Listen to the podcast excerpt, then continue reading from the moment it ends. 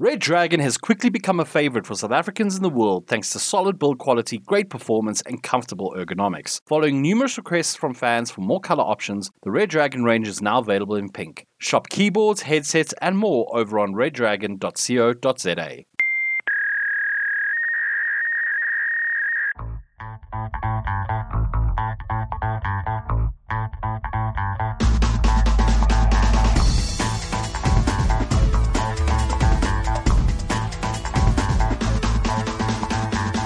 Hello, everybody, and welcome to another edition of the Africast. Uh, it's a bit different today. We're starting on a Monday, which is weird. No, you're not in the wrong timeline. Uh, we've just had technical difficulties last week. Uh, but joining me, as always, is Clinton Matos Hello again, everybody. and Robin-Leigh Chetty. Howdy. Uh, well, I don't, I don't want to say how's your week been because we've just started, but hopefully you guys had a good weekend. Um, obviously, at the weekend, the Oscars took place, and we're going to be chatting about that in a little bit. Um, but first, let's get to some news. Clinton, Among Us had a DDoS attack at the weekend. I'm laughing there not because that happened, but because of the uh, the reaction from the developer. Yeah, so Among Us was hit by DDoS, and it's funny not because it happened, but because of the reaction to it from the developers of Among Us. So this happened on Friday. It was mainly targeted at the North America and European servers, and they put out a tweet saying, "Someone really had to DDoS us at the end of the workday." Shake my head. It's 5 p.m. I wanted to take a nap. This is so rude. So that was hilarious. Um, even though it's kind of serious, I'm pretty sure, you know, pulling off a DDoS is literally illegal. Um, and these problems happened throughout the weekend. Uh, another on Saturday, they provided an update saying things were still a bit broken, and the person said, um, "I wanted to get a croissant, but now I'm working," which again was very funny.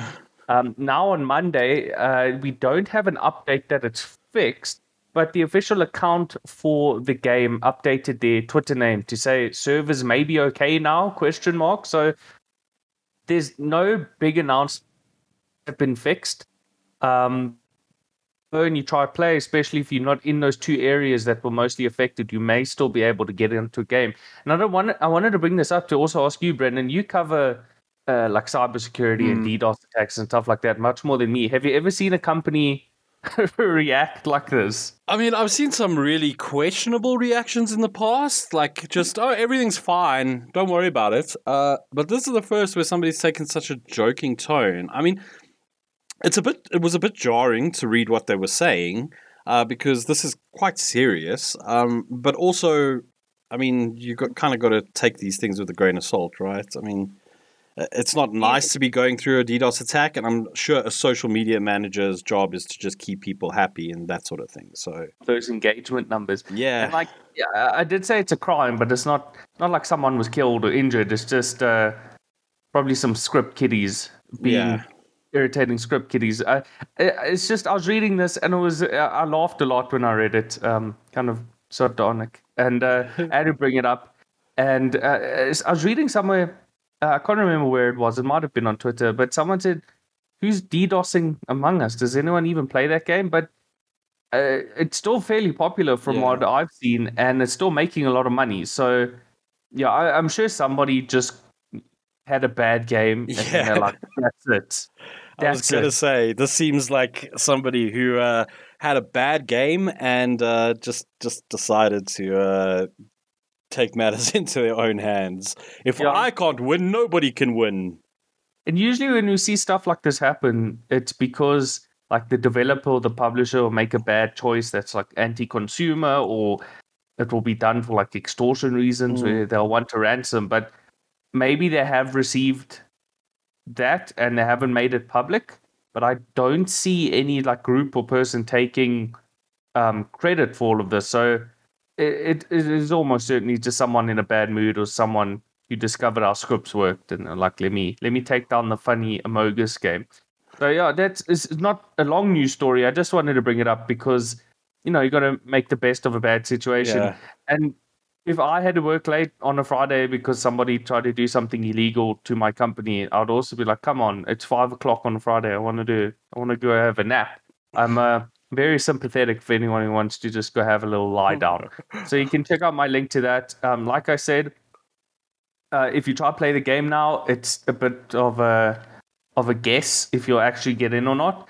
But if you really ha- want to have the game, boot it up, see if it works, and if it doesn't, just uh, just don't waste more of your time. Just try Yeah. again in a few days. I'm sure it'll be fixed soon.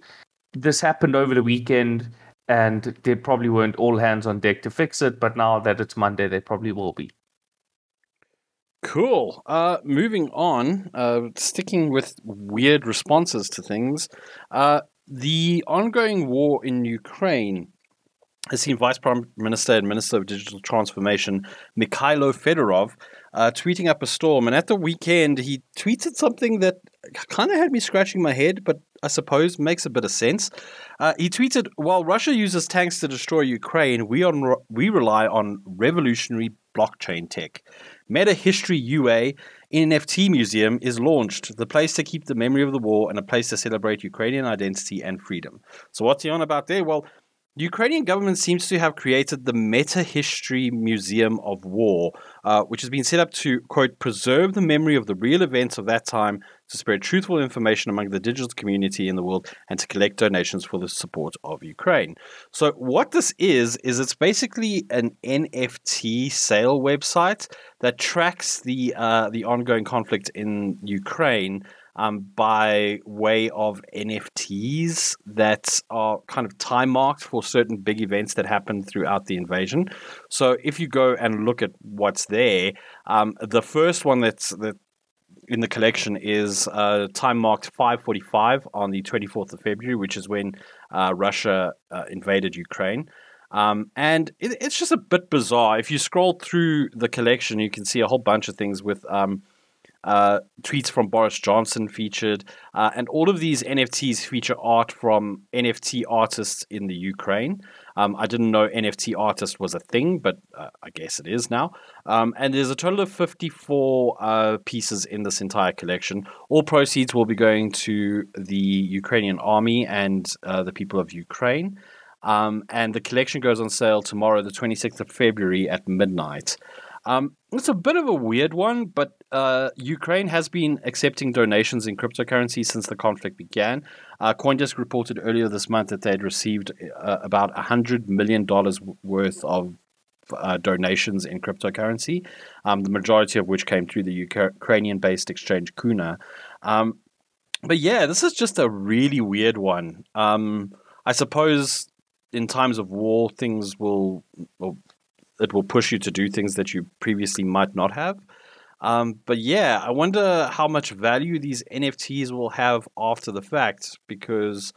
I mean, that's the whole point of buying an NFT, isn't it? Is that Yeah. uh, in the future it will be worth more money. Um, I don't know too much about this being worth more money after the fact, and I don't know. I feel a bit scummy about selling my NFT on later down the line to make money off of what is essentially a war. Um, yeah, bit of a weird one here. Uh, That being said, um, a lot of people say that uh, uh, cryptocurrency is used to buy drugs and weapons. I think Mm. the uh, the latter is uh, very appropriate here. I won't be upset if the government takes that money and I don't know finds a black market arms dealer who takes crypto. and like, yeah, we'll sell you some AK-47. Sure thing, boss. Um, so I, I just had that thought. That's I don't know if the if that exists to the extent that it used to, you can just buy illicit things um, with crypto. I don't know how true that is anymore, but Mm. it'll be uh, it'll be pretty cool. There'll probably be a movie how like some person organized this and you know traded a hundred Bitcoin for some tanks or something like that. It'll be interesting if that actually happens. So yeah, link to the story at the bottom of the page. Robin, moving on to you. You've been playing a game that I've been waiting to play for a long time. Ghostwire Tokyo. How has how did you find that game? Yeah, so I, th- I think we discussed it early in the month when you were kind of previewing titles that were coming up, and it was a really interesting one for me as well. It kind of ticked a lot of the boxes. Uh, I will unashamedly say that I am an otaku, so the fact that it's kind of set in Tokyo was a, was a really big plus for me. And yeah, um, we've been able to play it on the PS5, and it is it's mixed. Um, so I, I don't want to sit on the fence too much about this, but there are elements of the game that are really exciting, really interesting, and can really, draw you in further. Um, and I'll, I'll kind of focus on this for this discussion now. but the the elements that really were, I guess, middling was really the gameplay. Um, the developers, uh, that is Tango GameWorks, they created this kind of fighting system. It's a, it's a first person based uh, game, mm. and it uses almost like an ethereal uh, spirit weaving technique. So if you think of, uh, I guess, ninjutsu in some of the Naruto games, and kind of uh, the different hand gestures that they use to kind of chain together attacks. That's kind of the way the system works here. Um, it, it's kind of also elemental based, so there's wind and fire, etc. Uh, as far as your attacks can go, um, you can kind of develop and uh, your skill tree based on different types of attacks and whatnot. But the actual gameplay itself can feel a little bit uh, boring after a while. Uh, a lot of the time, you're just spamming um, one button to kind of take out the, the enemies that are approaching you. Um, the enemies in this case are they're called visitors, which are essentially spirits that have come to inhabit Tokyo now that the citizens of the city have been uh, almost have disappeared as a result of this fog. Um, and the antagonist in this uh, in this game, uh, he's just called uh, the man in the Hannya mask. So. Um, it is a really interesting story. I think it's it's definitely something I would have seen, say, in an anime series before, where you have a um, I guess, a parasite and host relationship. Um, in this case, our protagonist, his name is Akito Izuki, and the, I guess, the parasite, for lack of a better term, his name is KK. He's a wandering spirit that chooses to inhabit Akito's body just as he's about to die. Um, and that's kind of how he's able to survive in this world when everyone else in Tokyo has essentially vanished. It is a little eerie. You kind of see their the, their clothes and shoes strewn all over this all over the streets and inside of buildings, but there's absolutely no one around aside from the aforementioned uh, visitors, who are the enemies in the game, and that's I think where the game really excels um, as far as exploring the city goes. Um, the recreation of Tokyo itself is nigh perfect. Um, there are a little bit of uh, little quirky elements. For example, um, there's a famous store in Shibuya called Loft. Uh, in the game, it has the same lettering, uh, same branding as Loft, but it's called Left. So I'm guessing they had to kind of sidestep any uh, legal issues on that front. But um, things like Shibuya Crossing, the Tokyo Tower, kind of like I guess iconic tourist attraction, attractions in Tokyo, are all present in the game. So I guess to kind of explore those without having to worry about throngs of people uh, being in the way is kind of interesting. Um, also, I guess the more eerie elements of a kind of rain soaked yet neon lit Tokyo is quite cool. Um, the actual visual elements are really impressive. And I guess that's probably where the game excels as far as kind of creating this world. Um, and there are some interesting elements as far as the backstories of both uh, Kito and KK are concerned. Um, it is a little bit tropey, I guess, as far as the relationship starts off uh, with some reluctant hesitance, um, and they slowly get to know one another and start to cooperate and kind of, I guess, have uh, become, I guess, more loyal to one another as the game progresses. Um, but yeah, uh, as far as is, I guess, kind of steeping this world in Japanese or I guess myth- mythological lore, it is quite interesting. Um, the use of Shinto or other uh, gates to uh, as kind of object- objectives in the game that you have to kind of cleanse uh, in order to. I, I, guess it would be the equivalent of the radio tower in Far Cry titles. So there are elements that are kind of drawn on, I guess, uh, from popular game genres, and they're represented in a really interesting way. But for me, the gameplay isn't. Um, it doesn't have any lasting appeal for me. So the fact that this game on PS5 retails for 1,300 Rand essentially, it becomes a difficult sell. So mm. I would say if you are an otaku, if you are interested in exploring Tokyo uh, in this kind of really eerie setting, it is worthwhile playing, but you probably you're, you're better off kind of waiting a couple of months uh, until the the price of the game actually drops down a bit. And I think then it's probably better value for money as far mm. as exploration goes. If you're hoping that this will be a truly unique gameplay experience. I think it is. I think the setting is unique. Um, the some of the storyline and some of the beats are quite unique, but as far as gameplay is concerned, I don't think it's necessarily anything any new to the genre. So again, uh, some areas it really excels, others it's a bit middling. I think it is worth checking out, but perhaps a couple months down the line. Two, things about it quick. Um, do you think that patches could I don't say save it, but do you think patches could address some of these problems, or are they are they game design problems that are just very integral to the whole game, and you don't think a patch could change it? Yeah, for for me, it's it's like the core mechanics of the of the fighting gameplay. So it would need a significant overhaul to be more appealing, in my view. I'm not too sure a patch would address that. The other thing I wanted to ask is, uh, I was planning to go to Japan in uh, in 2020, and you know, uh, all of the stuff happened. Um, is this a replacement for going to Japan? Um, not to be that guy, uh, but having gone there myself, it is it will never it will never beat the real thing. I think it's yeah. a really interesting concept.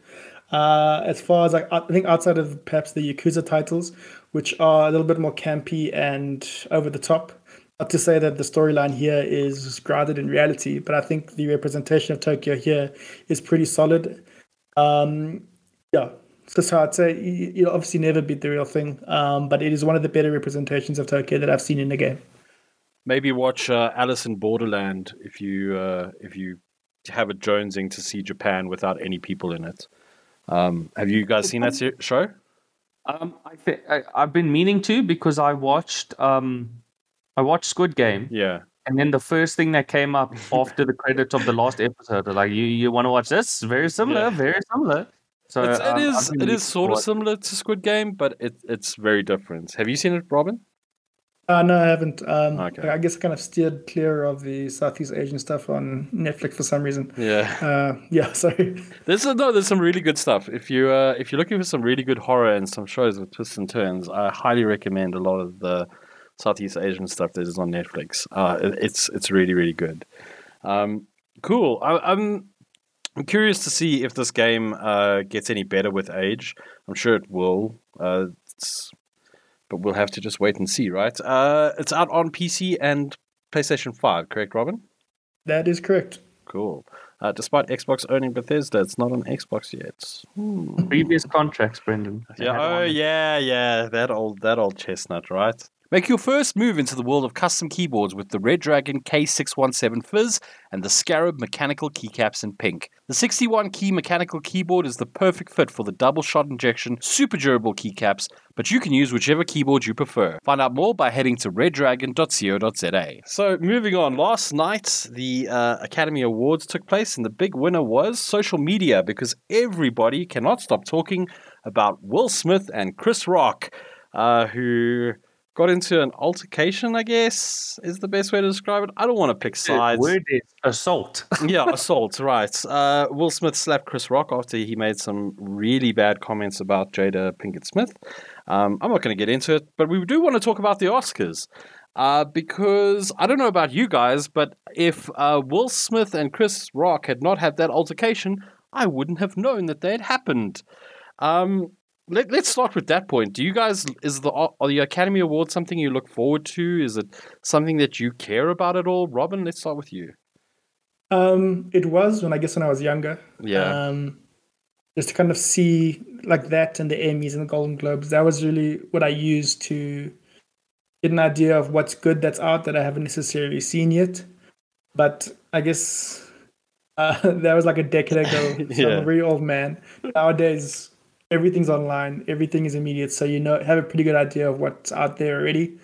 Um, so yeah, interestingly, uh, I was having breakfast with my family on Saturday morning. Mm. Uh, we had the radio on, and that's the reason we found out that uh, the Oscars was happening on Sunday evening because we were on the radio. That's how kind of crazy, or how I guess not as important anymore the Oscars are to us. And yourself, Clinton, do you care? Did you know that they were happening? So absolutely not. Um, we were discussing it before the, we started the podcast, and we're reading some of the. We'll get into it now. We're reading some of the movies, and I haven't seen a lot of them, and it's just it's rich people just patting themselves on the back, which I don't care for at the best of times. Uh, thing I really look forward to um, to a few content creators. Uh, listen to them as a podcast while I do other things. But I, I follow a few content creators who create things around movies. So when Mm. it's Oscar season, they talk about that. I listen. I, I look forward to that. But that I think has more to do with them and much less to do with the Oscars. So really don't care. Afri, uh, only good when the unexpected happened, uh, which is what happened here. So yeah, I don't care, and I had no idea it was happening this weekend. Yeah, so um, I just want to run over some of the uh, winners in each category. So, actor in a leading role, Will Smith um, for King Richard. Uh, actor in a supporting role, supporting role, Troy Kotsur from Coda. Um, actress in a leading role, Jessica Chastain from The Eyes of Tammy Faye. Actress in a supporting role, winner was Ariana DeBose in West Side Story. Uh, animated feature film was Encanto. Um, which uh, if you're on TikTok, you know every single song from that movie. Uh, winner for cinematography, I'm very happy to see that Dune won. Uh, costume design, Cruella, Jenna Beavan from Cruella, uh, the costume designer from Cruella rather, uh, won there. The best or winner in directing is Power of the Dog, Jane Campion. Uh, the best documentary feature, uh, Summer of Soul, or When the Re- Revolution Could Not Be Televised, was the winner there. Um, and now we're just getting into some of the more out there things like makeup. Uh, Dune did win a number of really good awards uh, for editing, uh, the music and original score. Uh, which, if you watch that in a movie, wasn't it really the the music really loud compared to everything else? You guys watched it in cinema, didn't you?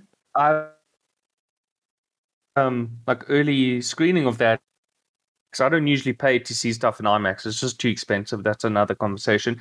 Anyway, I saw the movie and it was so loud that I had to stick my fingers in my ears. Ah. It, it was unbearably loud in IMAX. And that was on the Thursday and the movie was coming out on Friday. And I said, you bought IMAX tickets. Um, not even joking.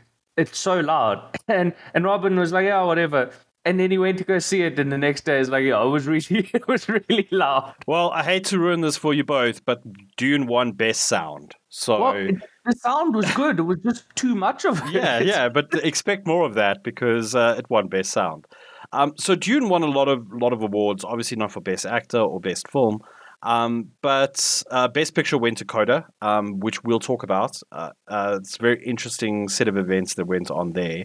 Um, I'm sad to see that Don't Look Up didn't win, but I was kind of just hoping that in a kind of ironic way, um, because I didn't think that that movie was going to win an Oscar ever uh, especially with the editing that was done there. I know the editing was done in like an artistic manner, but it was not Oscar worthy editing, at least from what we've seen over the past couple of years. Um, so I wanted to chat about Coda because Coda is a. Uh, it's an Apple original series. Oh, sorry, Apple. Oh, listen to me. I can't talk today. Uh, it's an Apple or film that premiered on Apple TV Plus. Uh, so, uh, Robin, correct me if I'm wrong. This was an indie film that was picked up by Apple TV, correct? Yeah, they paid I think around about 25 million US dollars for this uh, to have that legacy exclusive rights to it, and uh, they also paid another 10 million uh, US dollars in I guess the promotion for the award season, which uh, as it turns out kind of worked out to their benefit. Yeah. So, uh, I think we need to make this distinction: was that this was an indie film that Apple then bought and well, bought the exclusive rights to. Um, so it wasn't something that was produced by Apple. It wasn't an Apple TV Plus original, like something like Ted Lasso or Foundation or whatever it may be. Um, but this does raise an interesting interesting question because now we have uh, a streaming service that has now breached into hallowed ground or the hallowed ground of the people that believe it's hallowed ground that is the Academy Awards. Um, and I think that a lot of streaming services have tried their hand at getting into the Oscars. I mean, Don't Look Up was there among uh, nominees for Best Picture, um, but it didn't win. And I think that for me at least, the reason that these films struggle to uh, win Oscars is because they're just still Hollywood blockbusters that are now on a streaming service. And unfortunately, Hollywood blockbusters don't really get nominated for awards, right? Like if you look at something like um, what's the latest Ryan Reynolds film, The Adam Project. So that's a nice Hollywood Hollywood film with uh, A-list celebrities and a really stellar cast. but I don't think that that movie will ever get an Oscar because it's just a mindless Hollywood blockbuster, right? No, no offense to, um, to what's his name, Ryan Reynolds, uh, and the director and all the actors and everybody that worked on the movie. I really enjoyed it, but it's not a film to me that says, "Oh, this is an Oscar film." However, there is a film on Netflix right now that could one like could have been in the Oscars, and that's called Windfall. Um, have you guys seen Windfall at all? No. Okay, so so it's a very very um, small cast. Uh, it features. Sorry, let me just pull up the IMDb. IMDb. Oh, sorry, I can I can look on one page because all the actors are here. Stars Lily Collins, Jesse Plemons, and Jason Segel. And it's a story about a guy who breaks into a billionaire's house and tries to rob him when the billionaire arrives home unexpectedly. And the whole movie plays out from one pla- one one setting with these three actors. A fourth actor does eventually enter, um, but for the most part, you're dealing with these three. And it's a really, really great movie that kind of you don't see the end coming. Um, I, I don't think I'm ruining anything there because it, it was just really shocking. But it's a really, really good film. But that movie's never going to get an Oscar because it's just not really Oscar sort of material. But I want to ask you guys: Do you think that that uh, streaming services should be trying to win awards like this, or should they be just, be doing their own thing? Let's start with you, Clinton. So something that not a lot of people talk about, right, is the um, for consideration campaigns. That's when movie studios put millions and millions of dollars into basically schmoozing the um, committee. Now, don't want it might become liable, but it's uh, to pay your way into the. No matter how good your movie is, uh, you are not going to get a nod unless you do that. So now we come into the problem of these uh, companies, the streaming services and stuff like that, to pick and choose what movies their campaigns and how much they're going to spend for the your consideration stuff. So I just want to point that out because things don't just win on their own merit. Mm. There is millions of dollars and hundreds of thousands of man hours into someone walking up on that stage and collecting a trophy. Do I think that these movies, just because they're on streaming, uh, will or won't get um, nominated? I, I honestly think where the movie is means very little. I think what matters much more is the people who are on the committee and how much they know of these movies. And it's been a dirty secret that some of the winners the and watch. It's uh, you can. There's many examples of this where the people on the committee don't watch all their movies that they have to. And you know, we said, "Oh, we haven't seen this movie, we haven't seen this movie, and all of that." On the the committee to so you know our opinion in that way doesn't matter because we're not um, handing them out. So my stance on streaming versus is it prestige and all of that none of it matters. Uh, is is if uh, Tom, Dick, and Harry get sent lots of expensive stuff by the studios, and uh, I don't know if Netflix will release this in like quarterly, uh, quarterly earnings and everything, but for the money they spent on whatever they want to call it, promotion or advertising and stuff like that, how much of that went to the the committee for the your consideration? We'll never know that. We'll never know Yeah. that figure. it's it's probably shocking and more than the price the GDP of some small countries. So I don't want to talk about it much more because I'll just get ranty. Uh, what, what do you think, Robin? So, I think the the pandemic has been the the great equalizer. I know that Netflix, in particular, campaigned really hard for their movies prior to the pandemic hitting, Yeah. uh, for the, for them to be considered. I know, for example, something like the Cannes Film Festival, they turned down a lot of Netflix projects purely for the fact that they were streaming first.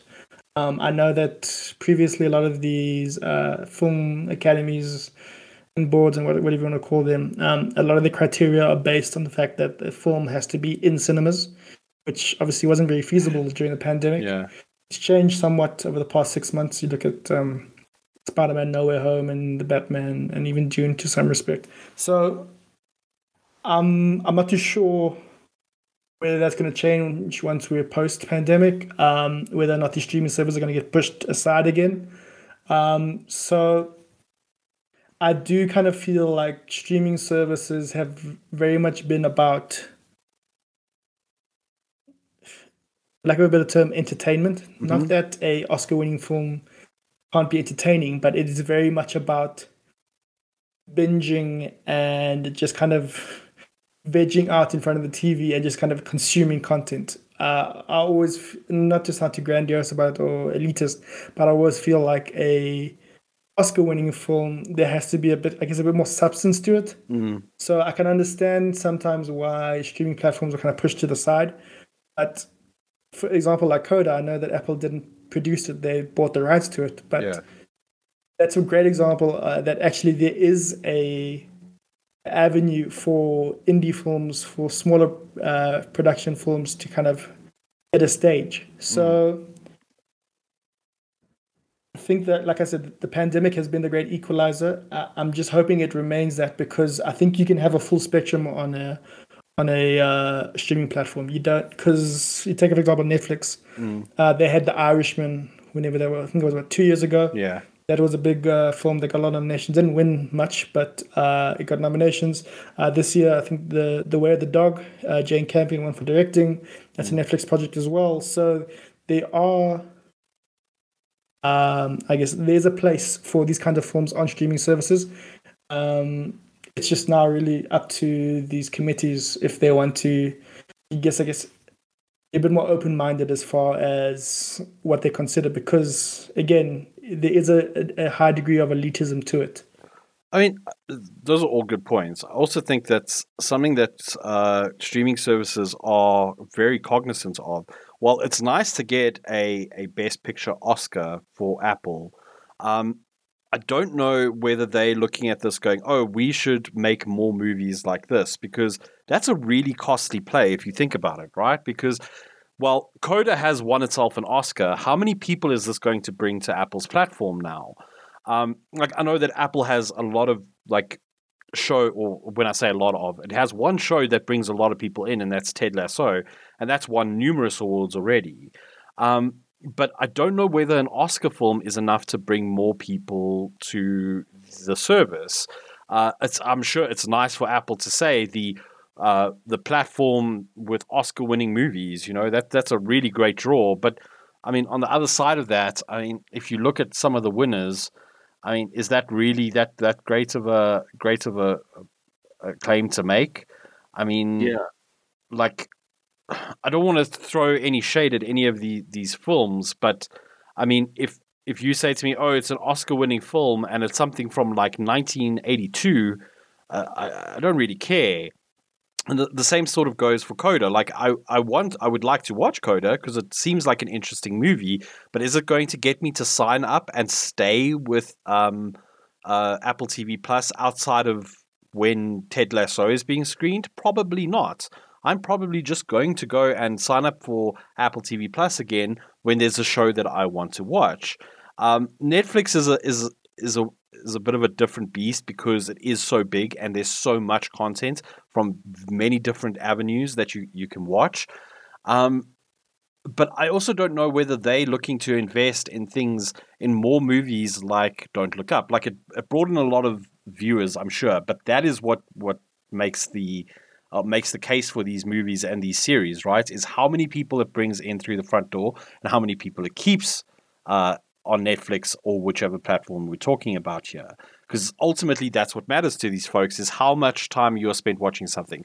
I mean, uh, I'm still very butthurt about this, but uh, the Santa Clarita Diet was one of my favorite shows on Netflix, and it was just cancelled for no reason. Um, maybe there there weren't that many people watching it, which I really doubt because I know a lot of people who are watching that movie. Similarly, uh, uh, the Patriot Report with uh, well, Patriot Act with Hasan Minhaj. I mean, that was a fantastic show, um, and Netflix just cancelled it. We don't. We still to this day don't know why. Um, and yeah, it it just at the end of the day, it doesn't matter how many awards a film wins if it doesn't have the viewer numbers. Um, these these companies aren't going to uh, pursue projects like this in the future. Uh, which is really sad because now that Don't Look Up has not won an award, I do wonder whether we will see a movie like that on Netflix again. I'm sure we will, but um, it's probably not going to have the same sort of quality that Don't Look Up had. Uh, and I know, sorry, yeah, Clinton. Well, I, when we talk about stuff like this, I just have to think how much of this is them testing what kind of content they should make and how much of it is just purely advertising. Because, I mean, it got us to talk about it, didn't it? Fair um, enough. Um, it, yeah, it's, it, for all these advertising campaigns, um, the for your consideration stuff, I'm sure a large part of it isn't them thinking it's going to boost this movie sales by so much if we have an, an Oscar winner in it. I, I really think a large part of it is that uh, it's just advertising for them. You know, mm. it's another feather in the cap um, of the advertising department. And you know, when we do advertising for our streaming service next year, we can put, you know, we've got Oscar stuff on here, but then we also have fun blockbuster stuff. We can just turn off your brain. We've got it all. Mm. So uh, I'm sure the accountants over there aren't sweating it and thinking, oh, now we have to spend millions every quarter to buy these indie art house films and win Oscars they just think, okay, that was a cool experiment. Um, we'll look at the books and get back to you. But at least now we can say our streaming service has an Oscar to it in some form or another. So I, I really don't think it's as black and white as like a movie turning a profit or turning a loss or whatever. I just think it's more to do for advertising and also just as an experiment. You know, mm-hmm. streaming is still a relatively new frontier, especially when it comes to interfacing with an old institution like the Oscars. So again, it's a, it's a bit of an experimentation. Maybe they do now pursue more Oscar bait stuff, and then they have lots of Oscars, but then they look at the books and they say, "Oh, we've made a giant loss this quarter or whatever," mm. and then they won't buy anymore. So I think it's not just yeah, it's it's a combination of advertising and also experimentation. Uh, Robin, your thoughts? Yeah, I think that's a fair point. Um, with we, with we highlighted something like uh, Patriot Act. Mm. Um, this is rumor mongering, but I heard that Netflix behind the scenes has a a six and done uh, plan for any and all series. Yeah. So from what I understand, Patriot Act kind of ran its course as far as Netflix is concerned, even though obviously it's host Hasan Minhaj and a, a large number of viewers on the internet wanted to continue watching it. Mm. For them, it was done. Uh, I think something like uh, Orange is the New Black, for example, that's a series that almost built Netflix as far as popularity yeah. goes. And it's kind of gone to the wayside as well. So I think they're very, for me, um, having a, a series that has won many awards or a movie that has won an Oscar is not necessarily about the clout it gives you among viewers I think it's more about the clout it gives you in the industry. It means mm-hmm. that you can attract more high profile talent as far uh, both behind the camera and in front of the camera. I think that's probably the reason why uh, Netflix is is um, concerning itself so heavily with with trying to get more awards.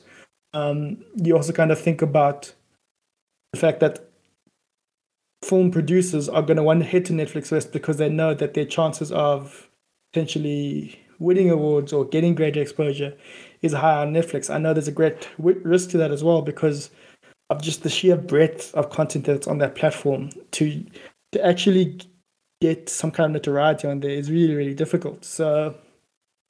Uh, I agree with uh, Clinton's point as far as st- things still very much being an experiment, and at the end of the day, it's up to the bean counters as far as whether these projects uh, succeed or fail uh, long term. But um, yeah, I think it's it's really also up to what the platform wants to be known for. Mm. Um, I'm not sitting uh, in Cupertino. I don't know what Apple's thoughts are, but to me, it seems like they want to, uh, I guess, segment their platform as somewhere that is very much focused quote unquote, I guess, RT projects. I know obviously Ted yeah. Lasso is an exception, that's a comedy. Uh, but it looks like they are looking for, I guess, it's almost like they want to be, I know HBO has HBO Max, but they want to be the HBO, the new HBO of streaming platforms, if that makes sense. Yeah. No, I, uh, sorry, Clinton, go ahead. Yeah, I just wanted to say that's a very good point about um, uh, not just putting a feather in your cap, but also using it as, I don't know, a bargaining tool for um, big name people. Because if you want like Chris Nolan uh, to come make a Netflix project, if you also say to Chris Nolan, you know, we'll give you a giant burlap sack full of money uh, with the dollar sign painted on the side, and also we'll dedicate a few million into an Oscar campaign, that second part might be more interesting than the first Mm. part. Um, you know, when these people they have so much money and everything, they might care much more about a little golden statue than like a hundred million dollars. And that's just how it is. They already have all the money in the world, and they just want prestige. They mm-hmm. want people in the academy and people in the public to just think highly of them. And if you can't attract that talent with pure money, maybe use the Oscars as another chip to do that, another bargaining chip. Cool. Um, so the next thing I want to talk about is with the success of Coda, uh, which is by all rights, of, well, before Apple purchased it, was an indie film. I wonder if there's not a a space in the market for indie, like an indie film streaming service, right? Um, if you just look at something like Sundance Festival, there's been some really great films that have come out there, documentaries, um, and I kind of feel that the Oscars, as Clinton has has explained or uh, touched on rather uh, at length already. Um, the Oscars is very much how much you can pay, not how popular your movie is. Um, I don't want to get sued by the Oscar people, so allegedly it's about uh, how much how much you pay rather than uh, how popular your film is. And I do wonder whether there's a space for something like an indie film festival to start up its own streaming service, maybe something that's on demand. Um, yeah, because I think a lot of those films fail to get the recognition that they deserve, and Coda, I suppose, has kind. Well, Apple has helped Coda in in that respect, but I just I think that there's so many great film directors and uh, writers that are coming out of the indie scene, and I know that YouTube and um, well, places like YouTube help give those people a platform to kind of showcase what they're doing. But I do wish that there was a way for somebody like me who's perhaps not as entrenched in the film scene and not entrenched in these these little indie uh, festivals that happen. Um, if there's a way for me to kind of watch these films, because I don't want the first time I hear about a film like Coda to be at the Oscars, because that kind of taints my my expectation of the film, right? Um, I'm expecting like this really incredibly moving story, and if it doesn't, if it fails to meet that hype, then I'm just going to be disappointed, and you know that sucks for the creators because they didn't build it up like that. The Oscars, or by being part of the Oscars, it was built up like that. So I do wonder if there's not space for an indie, an indie streaming service, or am I just, am, is there such a thing, or am I just talking out of my butt at this point? Uh, Clinton, what do you think? So I know that a few of the film festivals did offer streaming, but it was on an invite basis, and I could be wrong about that. Um, again, some of the content creators I followed did say either last year or the year before that that um, they went to like Sundance and they watched some or all of the movies online. But again, that's not really like a Netflix or indie movies, but they are offering that to some degree. I, I just don't know if it scales. Indie movies are by extension small budget and small Mhm. scope. And when you're talking about streaming, you have to be extremely big. You know, it's the economy of scale. You need a lot of people subscribing and a lot of money every month just to cover stuff like servers. So I I don't think it could exist on its own. Mm. I really think a big company, one of the big streaming services, could say, we now have like an indie section or Mm. like it's a different login if you want to make it like even more prestige. And you know, you're still paying for your normal Netflix or your normal Amazon Prime or your normal whatever it is, Yeah. but then you also get access to, you know, Indie Plus, whatever it's called. It's probably going to be called something like that um, I think they could have a lot of success like that. But then I think some of them may think, well, then why don't we just why don't we just put it on the normal Netflix? Why make that distinction between your indie and your AAA, and we're going to separate you arbitrarily? Mm. Um, you know, if you're good enough for the studio or the streaming company to want you in some capacity, they're just going to put you on the normal website. Um, and this is a conversation people have been having since art was created. The difference between populist art and um, smaller scale stuff and patronage and stuff like that. This isn't a new conversation, but it is a conversation now framed by um, by streaming. Mm. So I, I, think the best way for it to work is just to not make the distinction. Um, but maybe people are making these indie films have a dif- different opinion. Maybe they do want them their movies and their films and their shows separate from the bigger name stuff. I could be wrong, but I think if you, the further you remove the indie stuff from the mainstream, Mm. the less people are going to see it. So you might you may be having the opposite effect. You want to make a streaming service to give more credence to the indies, but then you're putting them in this box so that less people will see them. Yeah. So I, I think the best solution is just to lump it all into the main streaming platform, but maybe I'm wrong. Robin, what do you think? Yeah, I tend to agree with Clinton's point there. Um, I guess speaking more anecdotally, I subscribe to a YouTube channel called Omeleto, and that has a lot of indie films and kind of short films that kind of do the the I guess independent uh, festival circuit, Mm. and I really enjoy that channel. But would I pay for access to a service like that? I don't think so. Again, economies of scale. Um, probably wouldn't work out, especially when you consider how many other streaming platforms there are They're kind of vying for attention. So I agree with Clinton in that just try and get the indie content onto a major platform, um, kind of see what happens. Uh, I think Coda is, is potentially an outlier because I kind of quoted a figure of it was reported around around 35 million just to get the rights and then get the campaign behind it for Yeah. for the Oscar win that is a lot of money to be throwing around every indie project when Yeah. it's really a coin flip as to whether or not it's, it's, it's successful or can actually when you get you back the money because look I, I don't have uh, I'm not again I'm not sitting in Cupertino so I don't know what the projections are for for Coda but I'm not sure if they're necessarily going to make the money back on that 35 million.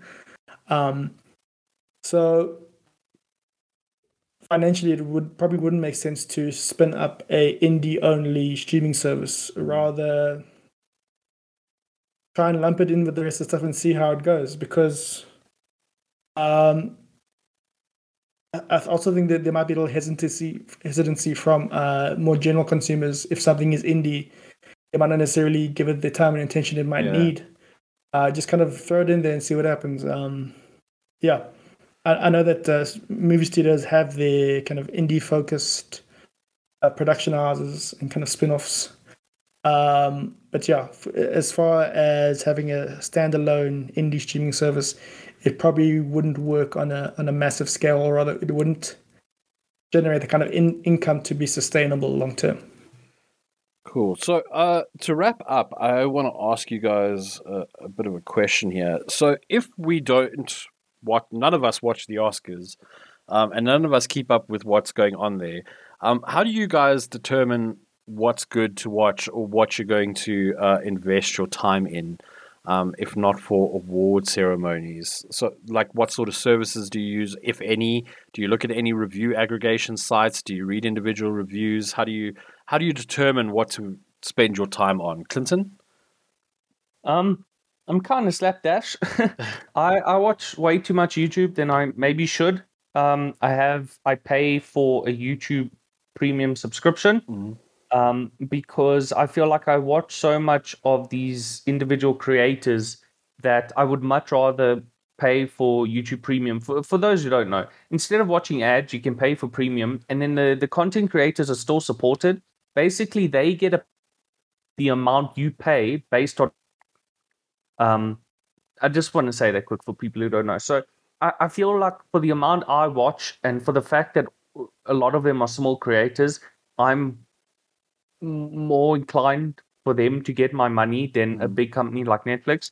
I do occasionally watch Netflix if there's something big, but in that um, case, uh, I just use my brother's account. If, if Netflix is listening, I go to my brother's house and I sit down and I watch with his account while he's there as well. So the Oh, person okay. paying for it is Mm, also mm, enjoying the mm. content. So I do occasionally watch Netflix. Um, my parents pay for DSTV, and I use their Showmax subscription because they don't do anything online. So if something's on Showmax, I'll u- I'll use their login, and that one is allowed according to their rules. Yeah. Uh, that's why I didn't skirt around that one. If you pay for DSTV, the, the highest subscription, you get Showmax for, for free, quote unquote. So those are the big ones I use. Um, in terms of like third party coverage and stuff like that, I uh, again on YouTube, I watch a lot of content creators. I listen to several podcasts that focus on you know pop culture, which involves movies, and I also just read a lot of sites. I'm not very uh, loyal to the websites I read. I kind of just read um, what my mutuals suggest to me. So yeah, I, I take in a lot of stuff, but I think the main one is YouTube, um, just by watch time because there's a lot a lot of niche stuff that you can only find there. Yeah.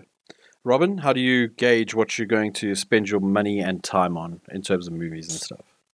So I'm not going to incriminate myself like Clinton. Um, what I will say though is it really depends on the content and the platform. So um, previously, like I mentioned, I would use award shows like the Golden Globes or the Emmys to kind of determine what, what kind of series I wanted to watch. Mm. Uh, now I don't have to do that with a streaming platform. I can watch the first five minutes. And if it doesn't grab me, I'm on to the next thing. Um, when it comes to movies, however, and movies I'm going to watch in the actual theater, um, it's really luck of the draw. So I will watch trailers of a of a film uh, on online and kind of gauge my interest from there. So and again, it's it's very much luck of the draw. So I'm thinking about the past couple of months. I watched Matrix Resurrections, Dune, uh, the Batman. Those are, and those are probably the most notable ones. Two of those I really enjoyed. One of those I hated. Um, I can pretty much, I'm pretty sure people can guess which one was the terrible one. Um, so yeah, it really just depends on on the platform. Like something I want to watch is The Northman, and all I have to go on that is a couple of trailers. Uh, I know that the director of it, Robert Eggers, he did The Lighthouse, so I have that kind of background to fall ba- to fall back on, uh, for lack of a better term. So that's kind of how I, it, it informs my decisions. I will watch, and if it does pique my interest, I might do a little bit more investigations into it. I try not to stick clear of reviews. Um, and just trying to steer clear of social media in general because as much as hard as you try and apply filters, you will always get spoilers. Yeah. So I try and steer clear of those things. But like I said, when it comes to series, uh, I'm subscribed to a number of different streaming platforms. So I'll test it out for five, ten minutes. If it's not grabbing me, I'm on to the next thing. For movies, I'm a bit more selective and I'll do a bit more research. So none of you mentioned review sites, and I I kind of lean heavily on them because I I just simply don't have time to keep up with everything that's happening in terms of movies and series and that sort of stuff. To give you an idea, I only just finished watching Ozark. Like I started watching it in February and only just finished watching it now. Um, so when it comes to watching stuff, I am painfully behind. Um, if something catches my eye, I will watch it and maybe cover it for the website. But for the most part, like I just miss things, man. Like I'll go onto Google Play Movies and see, oh, this looks interesting, um, because that's where I generally rent movies or or purchase movies from is from Google Play.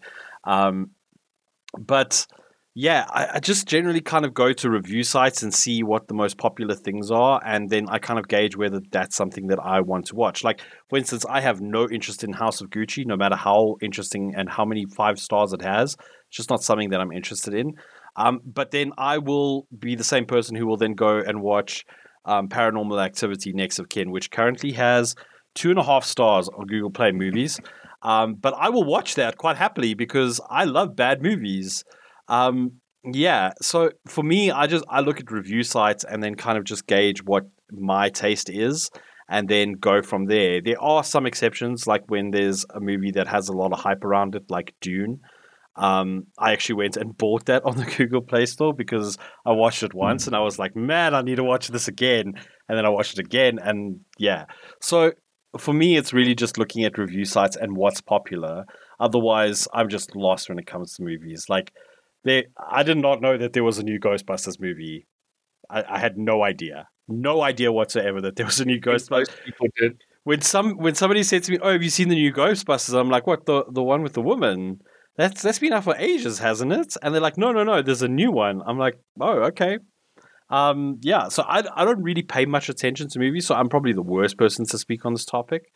But yeah, if you're like me and you just like mindless films, um, yeah, just check review sites because they're really helpful. IMDb is kind of bookmarked on my browser uh, because I go there very often to just see who's in a film, who's directing it.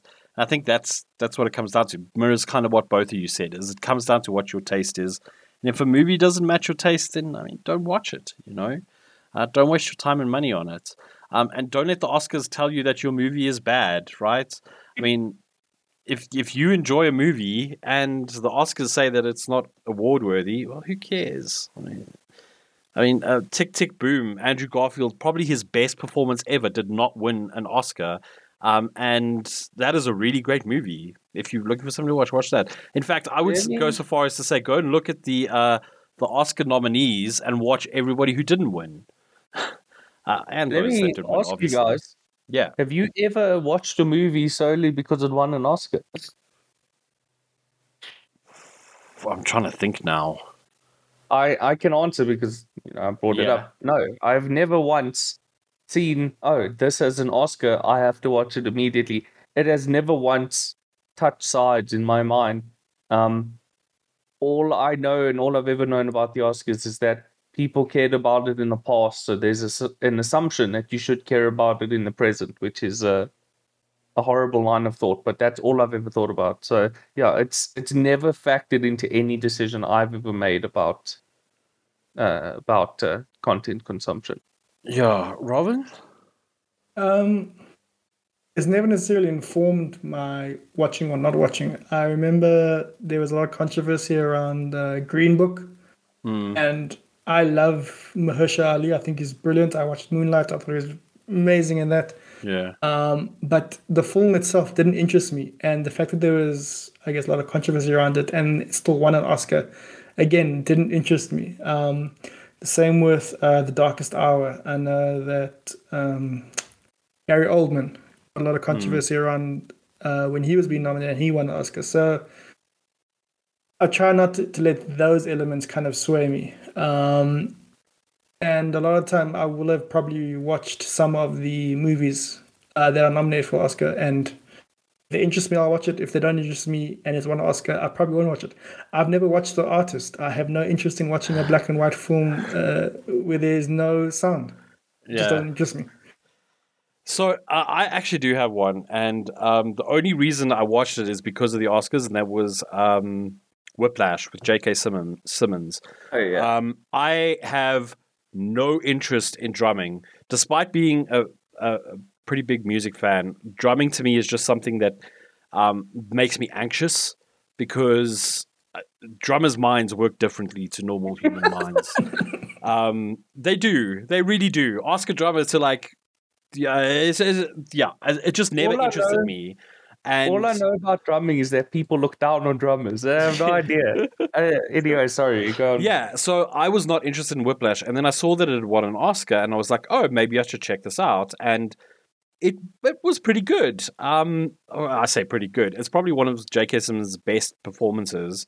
Um, and yeah, I really enjoyed that. But it's the one time in my 34 years of existence where the Oscars has influenced me to watch a film.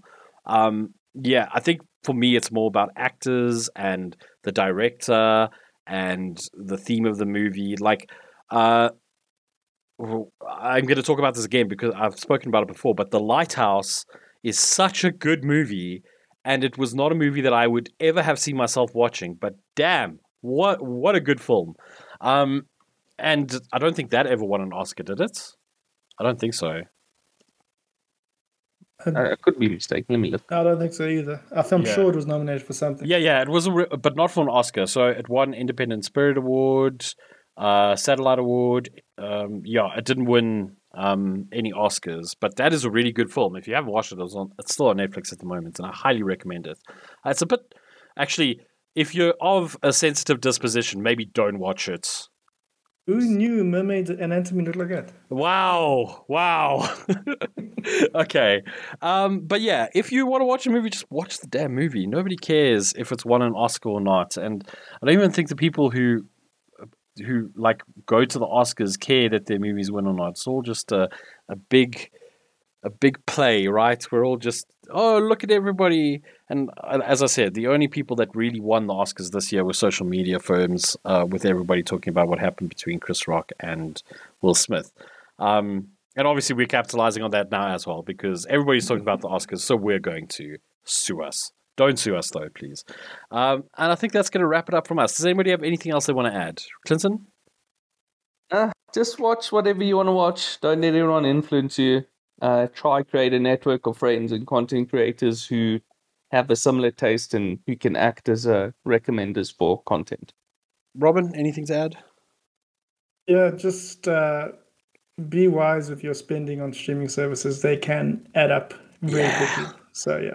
Also, Apple, now that you've won an Oscar, please fix your user interface. It's so bad on everything except your products. Just on the web. Just make it better on the web. Everybody uses the internet. Even you, even your people use the internet. So just make your UI better, please. Um, that's going to wrap it up from us. Uh, thank you once again to uh, Redragon for sponsoring this edition of the Africast. Um, there's one more ad after we say goodbye, so hang around for that. Uh, but for myself, Brendyn Lotz, cheerio from Klesamatos. Bye, everybody. And from Robin-Leigh Chetty. Take care, everyone. We'll see you next week. Goodbye. Long gone are the days where pink is for girls, blue is for boys, and Redragon now offers a variety of expertly crafted peripherals for gamers in pink. The over the ear Hylas Orcs RGB gaming headset features memory foam for long gaming sessions, as well as an omnidirectional microphone and built in volume controls. No matter your platform of choice, the Redragon store has a range of pink peripherals for you. Visit redragon.co.za to find out more.